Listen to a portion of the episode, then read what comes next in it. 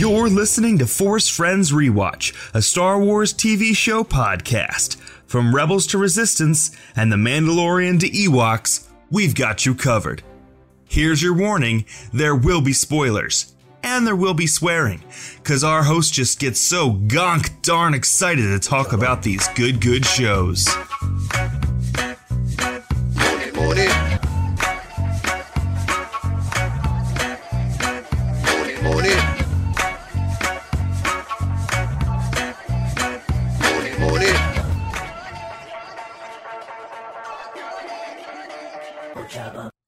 Welcome to Force Friends Rewatch. I'm your host, Andy. And I'm Ryan. On Force Friends Rewatch, we watch Star Wars television shows and then we talk about them.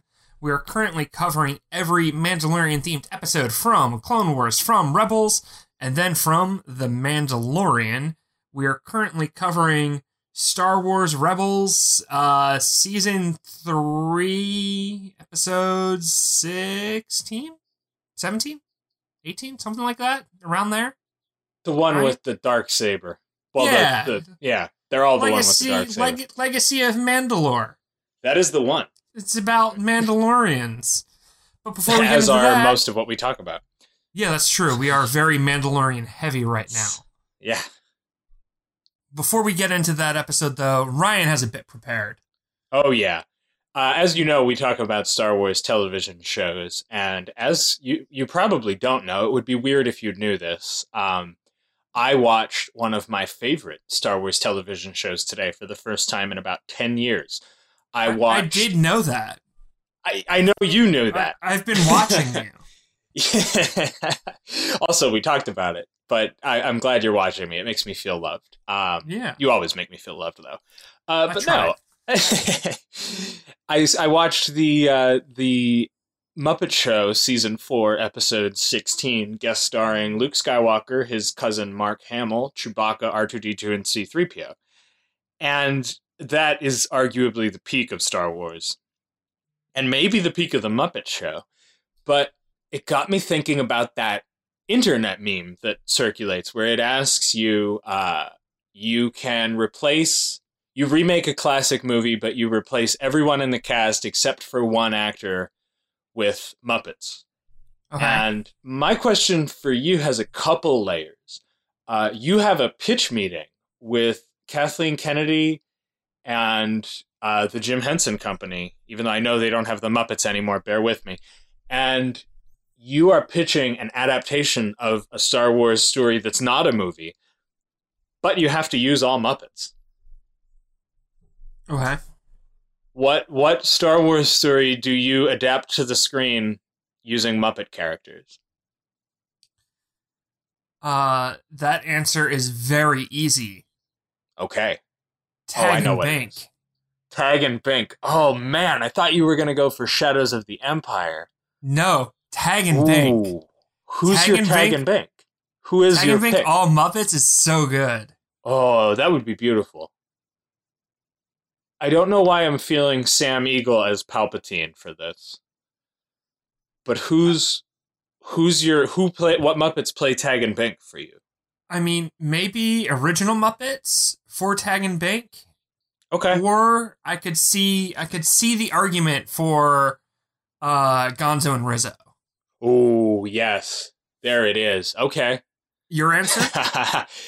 I think for me, I just instinctively want to do the Darth Plagueis novel. It was so dark and so brooding and so twisted. And I just I think Pepe the King Prawn might be Plagueis. But I'm I not get sure. I get kind of more of a Darth Bane vibe, but Ooh, he would be a good Bane as well. yeah, yeah, very very good, very fun. Yeah, I want to see this tag in bink now though. Oh, I love that. Ryan, this was a good bit. This was Thank very you. good. This Thank made you. me Go feel watch The Muppet Show, season four, episode sixteen on Disney Plus. Sponsor. I I have been struggling with feeling any any bit of serotonin or joy, but maybe I'm just gonna smoke a bunch of pot and watch the Muppet Show, and and maybe I'll feel something again. Both of those are the way to go. I the Yeah. Muppet Show never lets you down. No, no, it doesn't. All right. Uh, so to give you all uh, a, a look, dear listeners, at how the sausage gets made, we were going to record this episode about four weeks ago, which is when I watched the episode of Trials of the Dark Saber. Me but too. then um something happened we had to cancel and then we got jeff stormer like to do the rpg special uh so we did that and released that and then god this is probably going back like five weeks now um and now we're here and we have to talk about this episode and i have not watched it since ryan have you I watched it then as well, and I have not, but it's one of my faves, and I remember it really well. okay well that's good um i'm gonna try and do the recap like normal and I'm ready. And if everything's wrong, uh tweet at us. Um because we could use the the uh the the traffic on Twitter. So just just tell me how I'm a dummy. But uh the episode opens with Sabine going home to Mandalore and her brother Yes. Chet is like, hey, I'm a Mandalorian and I work for the Empire. Wait, did And you say you her brother's name is Chet? Yeah, Chet Sabine, and Sabine's name is Sabine Sabine. Because they're from the Sabine family. You have Uh, lost me, but I'm happy to be lost. What? Yeah. It's like uh Bloom Bloom and Brothers Bloom and, and his brother Stephen Bloom, but it's Sabine Sabine and her, her brother Chet Sabine. What are Um, we doing? we're doing Star Wars Rebels. Uh, Okay. And so Chet Sabine is like, hey, I work for the Empire. Uh, oh, Tristan. Tristan. Tristan Wren. There you yeah, go. Yeah, there it is. I remembered because he's in Legion now. Um, There you go. Tristan is like, hey, they should have named me Chet. I work for the Empire. And Sabine is like, hey, I work for the Rebels, but you should take me to see Mom. And um, what's his name? Old man, old man Logan. Um, Steve Stanton, right? Uh, Isn't he voiced by Steve Stanton? who? The the grumpy old Fenn Rau. Oh, there we Fenn Rau. go. No, Fenn Rau No? is uh, what's his name from the show Rome? Um, is it Kevin McKidd? I think. Uh, all Okay, of the all of the adult Mandalorians, or not all. I guess it's just Fenn Rau and Gar Saxon and Tiber Saxon are all voiced by actors that Dave Filoni liked from Rome. Uh, yeah, Kevin McKidd. Okay, who well- looks well, a lot like Fenn Rau. Cast him in The Mandalorian. Go on. he he he dips out. He's like, "Fuck this noise. I'm not I'm not dealing with these kids." And he like just just just goes Bear Grylls into the woods. But uh Kanan, Ezra, and Sabine Sabine go to her mom's house. And uh they talk. It doesn't go great. Uh Sabine has a one-on-one with her mom and is like, "Hey, I got this fucking cool ass lightsaber though." And Sabine's mom, Ursula Wren, is like, "Hey, you didn't win that in a fight. You just found it. So you have no claim to it." And everyone who bitched about the dark saber and the Mandalorian and forgot about this episode. Um but then they they they took Kanan and Ezra's lightsabers and Fenn Rau snuck in and got them back and Ursa Wren betrayed everyone to the Empire and the Bad Bado Mandalorians show up and then Ursa has a change of heart and there's a big fight and it's a fucking great fight. And um what's his name? Gar Saxon? yes. Gar Saxon has the dark saber and Sabine gets Ezra's lightsaber and they duke it out on like this sheet of ice and it's fucking cool.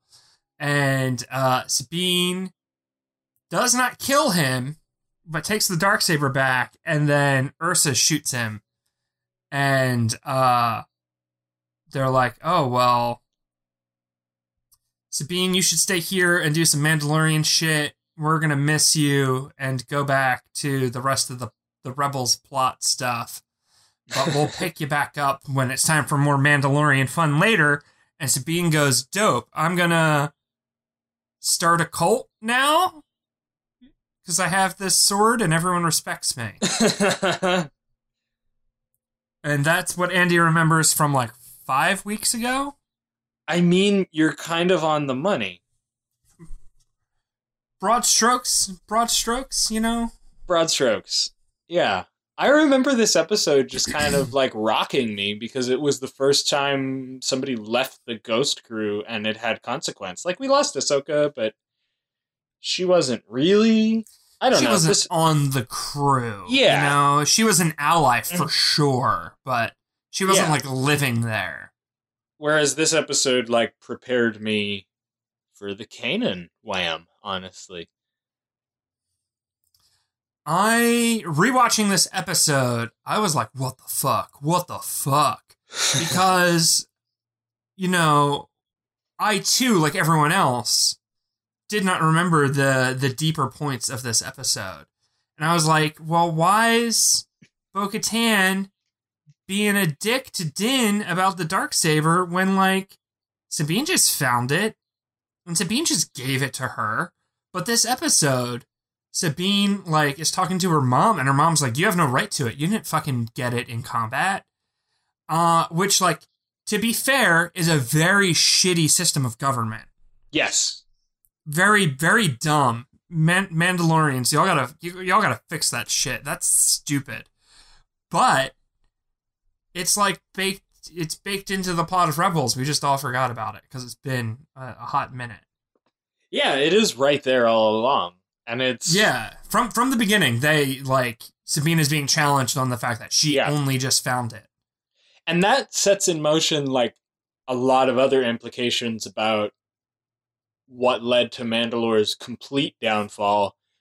Whereas maybe it wasn't just the Empire taking over, but like people losing faith in Bo Katan once it came out how she got the dark saber. Because she united the clans with the saber, but how many of those people necessarily knew how she had gotten it? As someone who uh, used to be deeply religious, I understand the importance of tradition. Like, I get it. Tradition played a, a very important part of my life for a long time. But there does come a point where you need to address like modernity and you need to Yes. adjust certain traditions. And I think Bo Katan was in the right when she accepted the offer from Sabine Oh, of, of the course. dark saber. Like I think that was people. that was the cor- correct move. Yeah. And I hope that that is going to be reflected in the live action The Mandalorian. Uh, cuz right now it seems like Bo is second guessing that decision quite a bit and Mhm. is full of doubt about how she got it before and it seems like things broke bad. We like we don't know a, a huge thing we've been talking about on Force Friends Rewatch is we don't know exactly what happened. Uh, there have been breadcrumbs here and there, but um, I hope that because things broke bad for for Bo, that she is um not gonna do some like fucked up shit or like regret that she accepted it from Sabine because I think that was the right decision. Yeah, it definitely was. There's no there's no legitimate counterpoint except from the point of view of like in universe a very orthodox Mandalorian. Like uh like our friend in Monty Python on the Quest for the Holy Grail like you know said like women in water like throwing swords at people is not you know a good system of government and like Women lying in ponds distributing swords. Yeah, like like That's- murdering someone with a magic sword in order to like claim authority over uh multi-planetary system is not is not a good a good foundation for like government. That's that's No. very silly and bad. Yeah. Anywho, Yeah. What worked here for there you? is there is a ton other stuff going on that is great in this episode. Obviously, all the dark dark saber stuff is super relevant to what we're doing on Force Friends rewatch. We're we're you know connecting these dots between the shows, so that like all hit for me, and it was stuff I had forgotten. Um, so that that was really really fun to see. I love Fenn Rau just being like this fucking survivalist. Like he disappears into the snow, and then he's like, you can picture him like crawling around and like going through air ducts and shit, like just like mumbling under his breath, like these stupid Jedi, like gotta go get their lightsabers back for him. Like, uh, I just love all the Fenn Rau stuff in this in this episode. Yeah, he's he's a character that didn't jump out at me the first time we met him. Like he just I don't know, like I liked him, but he wasn't somebody that I thought would recur as much as he recurred. And the more we see him, yeah, he's just this grumpy Gus that doesn't know where he's going in life, but he knows he can't stand these kids sometimes. This like old grizzled uh, yeah. Clone Wars vet. I wish we had gotten more Fenn Rau and Rex together. To be honest, Yes. I think they would have been very fun together. And uh, we don't get any real look at what the clones think of their Mandalorian heritage.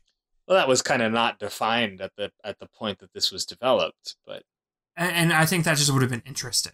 yeah. Um, but yeah, Fenn Rau was great. Uh, I, I like Ezra, like kind of just always complaining about Mandalorians. It's it's always good. I like Kanan's respect for Mandalorians. Like Kanan is kind of this old school samurai type Jedi, and so like he he does respect these other warriors, even if in the last time we we did this, he was kind of like, that's why the Mandalorians lost, you know, like he kind of dissed him a little bit, but it's clear, especially in this episode, that he does have a lot of respect for uh, their their warrior tradition. Yeah, I, I hadn't really considered that, but he does seem to get it more. What about you? What uh what what worked for you? I loved the duel between I'm a sucker for a good lightsaber duel. And think this might be the first time we see two people with no force powers go at it. Yeah, it's really something. Um, this might be not only the first time two force users, two non-force users have gone at it with lightsabers, but the first Mando v Mando fight. Yes. Like seriously, Yes, Um, you're right. which is rad. Like we've seen Mandalorians fight Jedi, we've seen Mandalorians fight Sith. Yeah, but this is the first time that two Mandalorians go at it. And I and we've definitely seen like henchmen, you know, Mandos fighting each other and stuff, but we've never seen like two named Mandalorian characters go toe to toe with all the bells and whistles. hmm And I, um, on rewatching after Clone Wars, I had a theory before the Clone Wars season seven that Ursa would be in it, but that she wouldn't be aligned with Bo-Katan. She would be aligned with Gar Saxon. Because that would sort of explain how she got folded into the Empire so thoroughly. I feel like there's a story to be told that we haven't seen because she was completely opposed to Saxon, and then she was so willing to bend the knee, which just doesn't align with Bo Katan's whole Mandalorian loyalist movement we see in the Clone Wars. I, I have questions about Well- that. Her her husband is a hostage, True. which uh, you know, people will do things for the the ones they love that they normally wouldn't.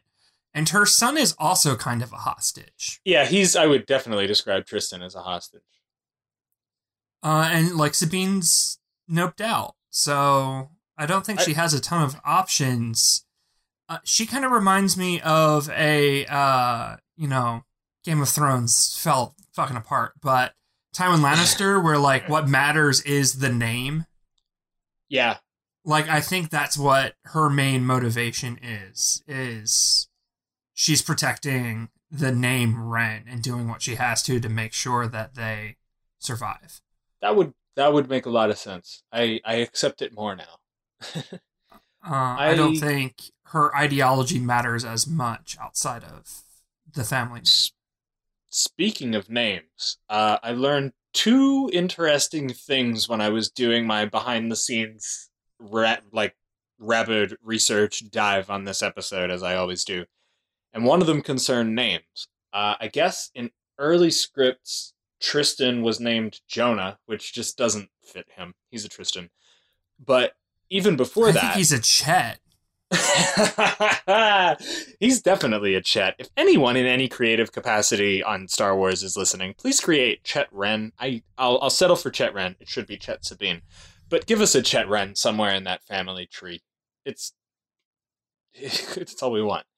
Um, but before he was Chet, and before he was Tristan, and before he was Jonah, uh, she was Sabine's twin sister, Sasha. Oh. And I don't know why they changed the age and made him younger, and I don't know why they changed the gender. But I feel like I feel like Sabine being the older sibling really works for both characters. Like I, that was a good change. Yeah, I agree. That's interesting that Sabine had a twin at first. I do like that Yeah. uh, she is the older sibling, though. Um, Yes. It, it adds to like the pressure she's put on herself.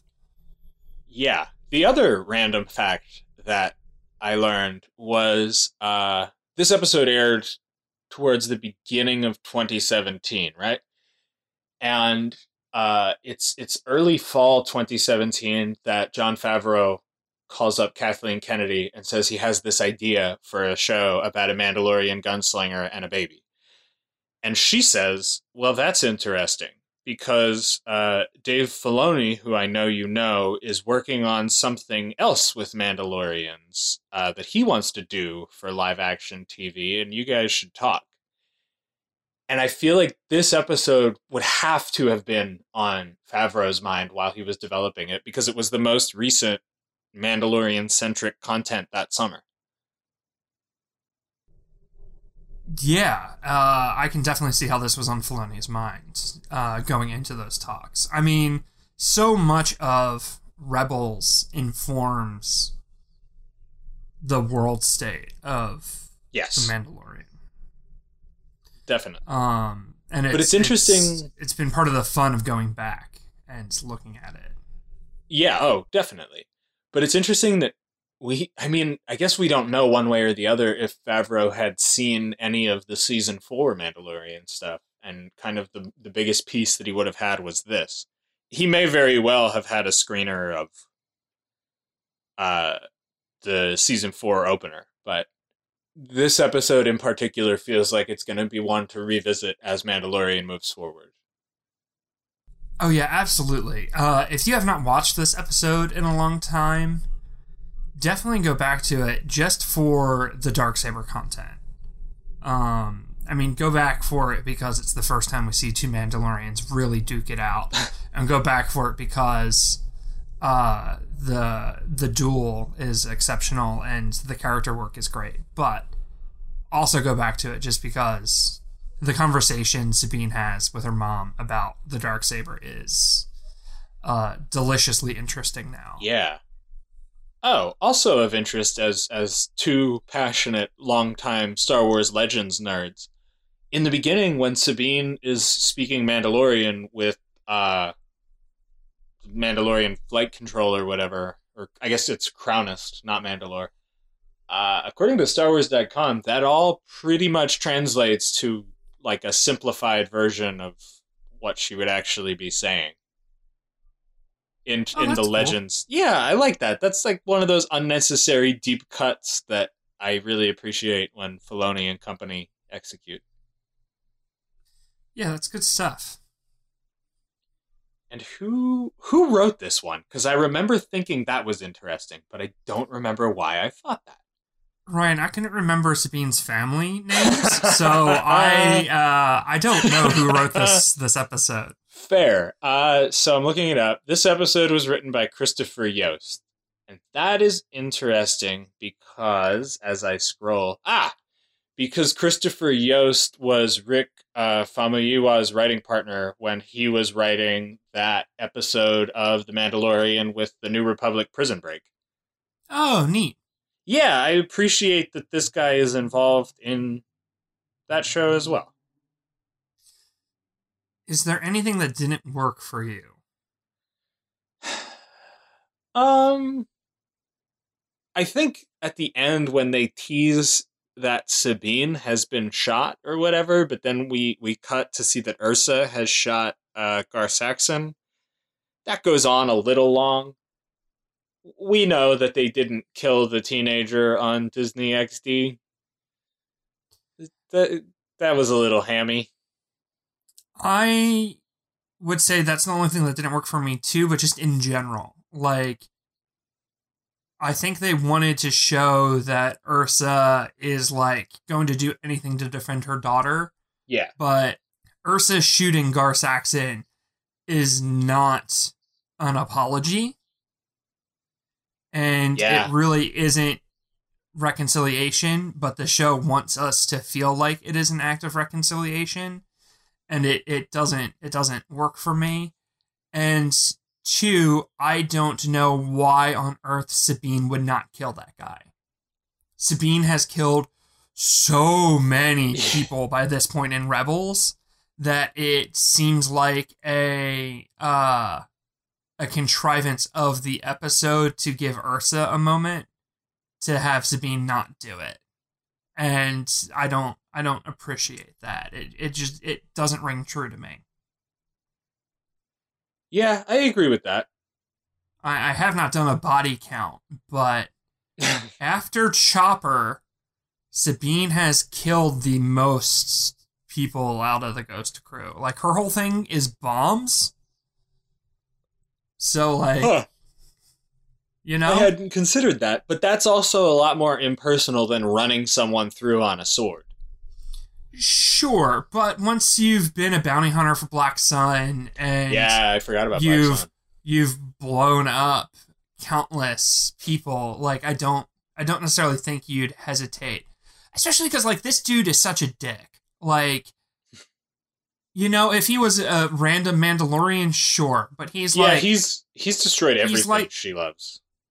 Yeah, and like symbolically, like he has like you know, tarnished her family's name and has her dad hostage and has been like indoctrinating her fucking brother and like Yeah, they've painted their armor all white. You, you know, like he's just like the worst. yeah, And with Sabine's history and her massive body count, again, second only to Chopper because Chopper has literally blown up entire like frigates.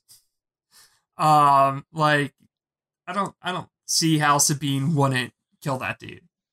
I agree with that. I'm I'm gonna go on the record here, and I'm just gonna say it. Um, Gar Saxon's not nice. No, he's a bad man. Okay, I'm glad I'm glad I got that off off my chest. I'm glad you agree. Uh, all these, all these Gar Saxon stands are going to be up in our mentions. Um, Ah, come on. Do you think he has? And- yeah, he probably does. And like maybe they could have given a reason for Sabine not killing him, but I genuinely feel like it was just to set up this contrived like Sabine's been shot. Oh no, Ursa shot Gar. Look, Ursa's a good mom and like n- no, that's not what Sabine needs from her mom. Sabine and her mom need to like sit down and have a real like Yeah. vulnerable talk about their actions and their baggage. And And I imagine that happened, but we didn't see it. But we should have seen at least some of that. there should have been some indication of like, okay, we're gonna go talk, but Yes. instead it's just like this this violent act as if that is the reconciliation that Sabine needs, and it's not. Yeah. Anywho, uh, other than that, this episode's great, and you know Yeah. what? It's a twenty-three minute kids show, and sometimes they, uh, you know, can't can't give the characters all the closure they need, even though we wish they could. Yeah, exactly what you just said. Yeah, still a great show, uh, and still a great episode. Yeah, I I I kind of knew it, but through my rewatch, I think Rebels as a whole is in my top 5 Star Wars stories. Like this is this is just below the original trilogy and the Last Jedi on my totem pole. Uh, it's definitely my favorite Star Wars show. Oh, yeah, that no question. It's it's definitely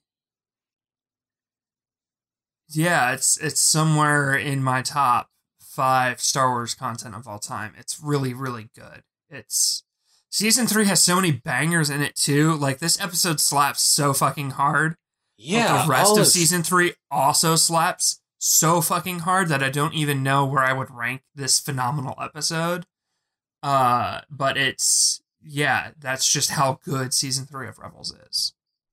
Yeah, I feel like season 3 was the first season where they started taking like real narrative risks. Um, season season, I feel like season two bringing Maul back was a big risk. True, but that's right at the end. I mean, that I Yeah. always forget that that's the season two finale because tonally that one is so much more similar to this one. Well, everyone everyone remembers Vader and Ahsoka, and I feel like you kind of forget that, like, oh yeah, Yeah. slipped in there, didn't he? That's very true, and it. He- I mean, weaseled his way in. yeah, and with the Ahsoka out of the picture, but the larger rebellion still forming, this is the season where Ezra and Sabine come of age. And this mm-hmm. really, I mean, Sabine's like, what is she? She would be like 18 now. Like, this episode is her her bat mitzvah, if you will. This is where she comes of comes of age, you know? Well, when does Ezra become a commander? Is that season four, or is that this season? No, Ezra is called a Lieutenant or whatever? lieutenant at the start of this season. Okay, so yeah, he's like taking command and like ordering troops around and stuff, and going Yeah. going on missions. Yeah, He's Very he's a child soldier because he's only 16, but yeah. we don't think about that. Well, I mean, like teenagers have have always fought in True. in war, which is not great, but No. I mean, we were sending teenagers to Vietnam. Like, True. we don't. Is there a huge difference between 16 and 18? Oh, yeah. Not great. Am- America's a hellscape. Anyway, um, Star Wars. Let's just talk about Star Wars and not how morally Star bankrupt our country is. Star Wars is never political. no, never. That, that The was, that Ewoks was are a Viet Cong. Yeah. George Lucas. What a what a what a firebrand. What a guy. What a Yeah. guy. He's great. I've been watching the um the behind the scenes documentaries from the prequel trilogy. Matt I Martin those. Matt Martin tweeted about the Phantom Menace one. I was like, "Oh yeah, that was really good. I should rewatch that." Uh, and I'm halfway through the Attack of the Clones one, and George Lucas is he's a guy.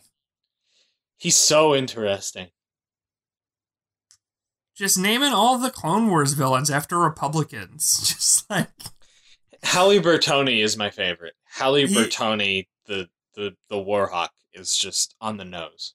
he is not subtle. Nute Gunray, come on. Oh, who's the one that's voiced by um fucking uh Sulu from Star Trek? That is uh Lok Durd. Is he is he one? He's one, isn't he? He's not named after a Republican, but Lott. Dod is named after uh I think Chris Dodd and Trent Lott. Love it. And that's another Neimoidian, yeah. Anyway. Anyway. Uh Clone Wars is great. Rebels is better. Um Yes. I hope This Becca is- doesn't listen to this one because in our house that's not that's, That's not, not the way the chips about? fall. Yeah.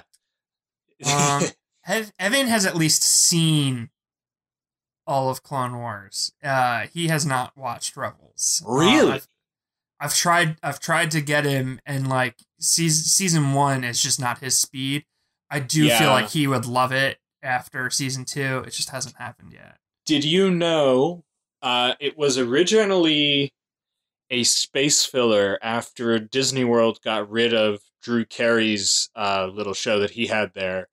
But there is a 25 minute recap of season one narrated by Kanan that's very thorough. The Lando segment I remember being especially funny because it's Freddie Prinze narrating in character and his Mm. tone is like, and then there's this guy, and I feel like it it it does the job while still being like entertaining in terms of catching people up. I forget what it's even called though. I wouldn't know how to find it. maybe I'll maybe I'll see if I can dig that up and and get Evan to just watch season two. Yeah, honestly, I guess you could even just skip the recap because there's not that much in season one that comes back. You could probably do as good of a recap as Freddie there- Prinze. That's the nicest thing I've ever said to you. Oh, thank you. Uh, he he did once call me a gangsta, so I do feel That's like right. I have his blessing. That's right. That happened. That did happen. Uh, Freddie Prinze Jr. called me a gangsta. Uh, well, that's gonna do it for us. Follow us on Twitter at Force Friends Pod. Uh, shoot us an email at forcefriendsrewatch at gmail.com. We want to give a huge thank you to Bristol Podworks for that intro and for being our producer. Go reach out to them to make your podcast dreams come true. I forgot how good our intro is. Our intro fucking slaps. It does. It's very good. I appreciate Bristol Podworks. Yeah. Uh, lastly, we are teaming up with some other Bristol Podworks shows to form Patreon, where they may radio. Uh, you know, is the name, and it's the Patreon slash WTM Radio is the Patreon. Give us money. There's content there. There's stuff. There's like extra. If you like the show, there's more stuff there for you, and if you give us money, that'll help because podcasting is expensive. Ryan, uh, I didn't ask you if you had closing thoughts. I just decided to end the podcast. But did you have any closing? I don't thoughts? have closing thoughts. My only closing thought is honestly my closing thought every night as I lay awake, wondering when they're going to tell the boy about his parents. It'll be the season finale from Sheev. Which don't, don't wait till then. Tell the boy earlier. Actually, they they have told him by now. Ryder Azadi has told him like a season ago. but- Okay. I'm still frustrated. Yeah. No, you should be. I'd be. You know who's really frustrated about Ezra? Yeah, he is. That's why he's mind tricking people into murdering their friends, which is one of the darkest things I've ever seen in a show. Yeah, All right, let's stop this recording. Uh, right, that's that. give us go to the Patreon. Give us money. do it. Credits, Republic credits are no good out here. I need something more real. no credits, no podcasts, no deal. I can guarantee you else no other network has a Force Friends rewatch, I promise you that! Alright, alright, I'm, I'm stopping it now.